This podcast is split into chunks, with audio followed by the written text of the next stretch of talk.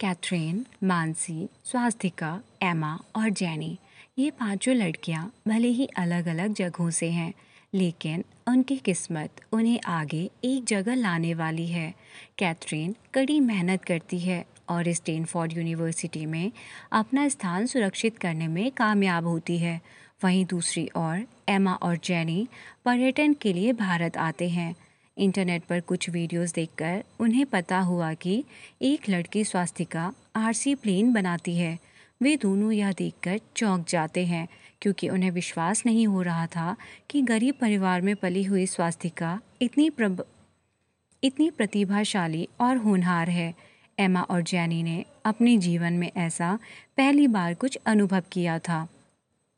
वे दोनों स्वास्तिका की मदद करना चाहती थीं एमा और जैनी अपने माता पिता को स्वास्तिका की प्रतिभा के बारे में समझाते हैं और उन्हें स्टेनफोर्ड विश्वविद्यालय के लिए आवेदन करने के लिए मनाते हैं और उन दोनों ने इसे स्वास्तिका के खर्च को वहन करने की ज़िम्मेदारी भी लेते हैं और इस बीच एमा और जैनी ने भी अपनी कड़ी मेहनत व परिश्रम से स्टेनफोर्ड विश्वविद्यालय में सफलतापूर्वक स्थान प्राप्त कर लेती हैं।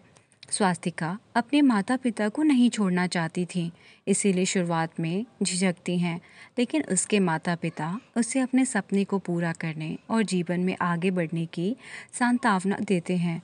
स्टेनफोर्ड में उसके आवेदन को फिर से स्वीकार कर लिया जाता है और इसे उपलब्धि अपॉर्चुनिटी के सपने के रूप में बना दिया गया, जो गरीब लोगों के पूरे समुदाय के लिए एक महान उदाहरण दिख रहा था।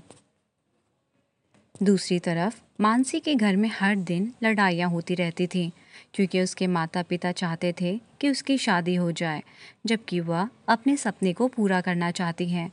और फिर ये होता है कि एक दिन घर पर लड़ाइयों की सीमा पार हो जाती है और मानसी घर छोड़ देती है।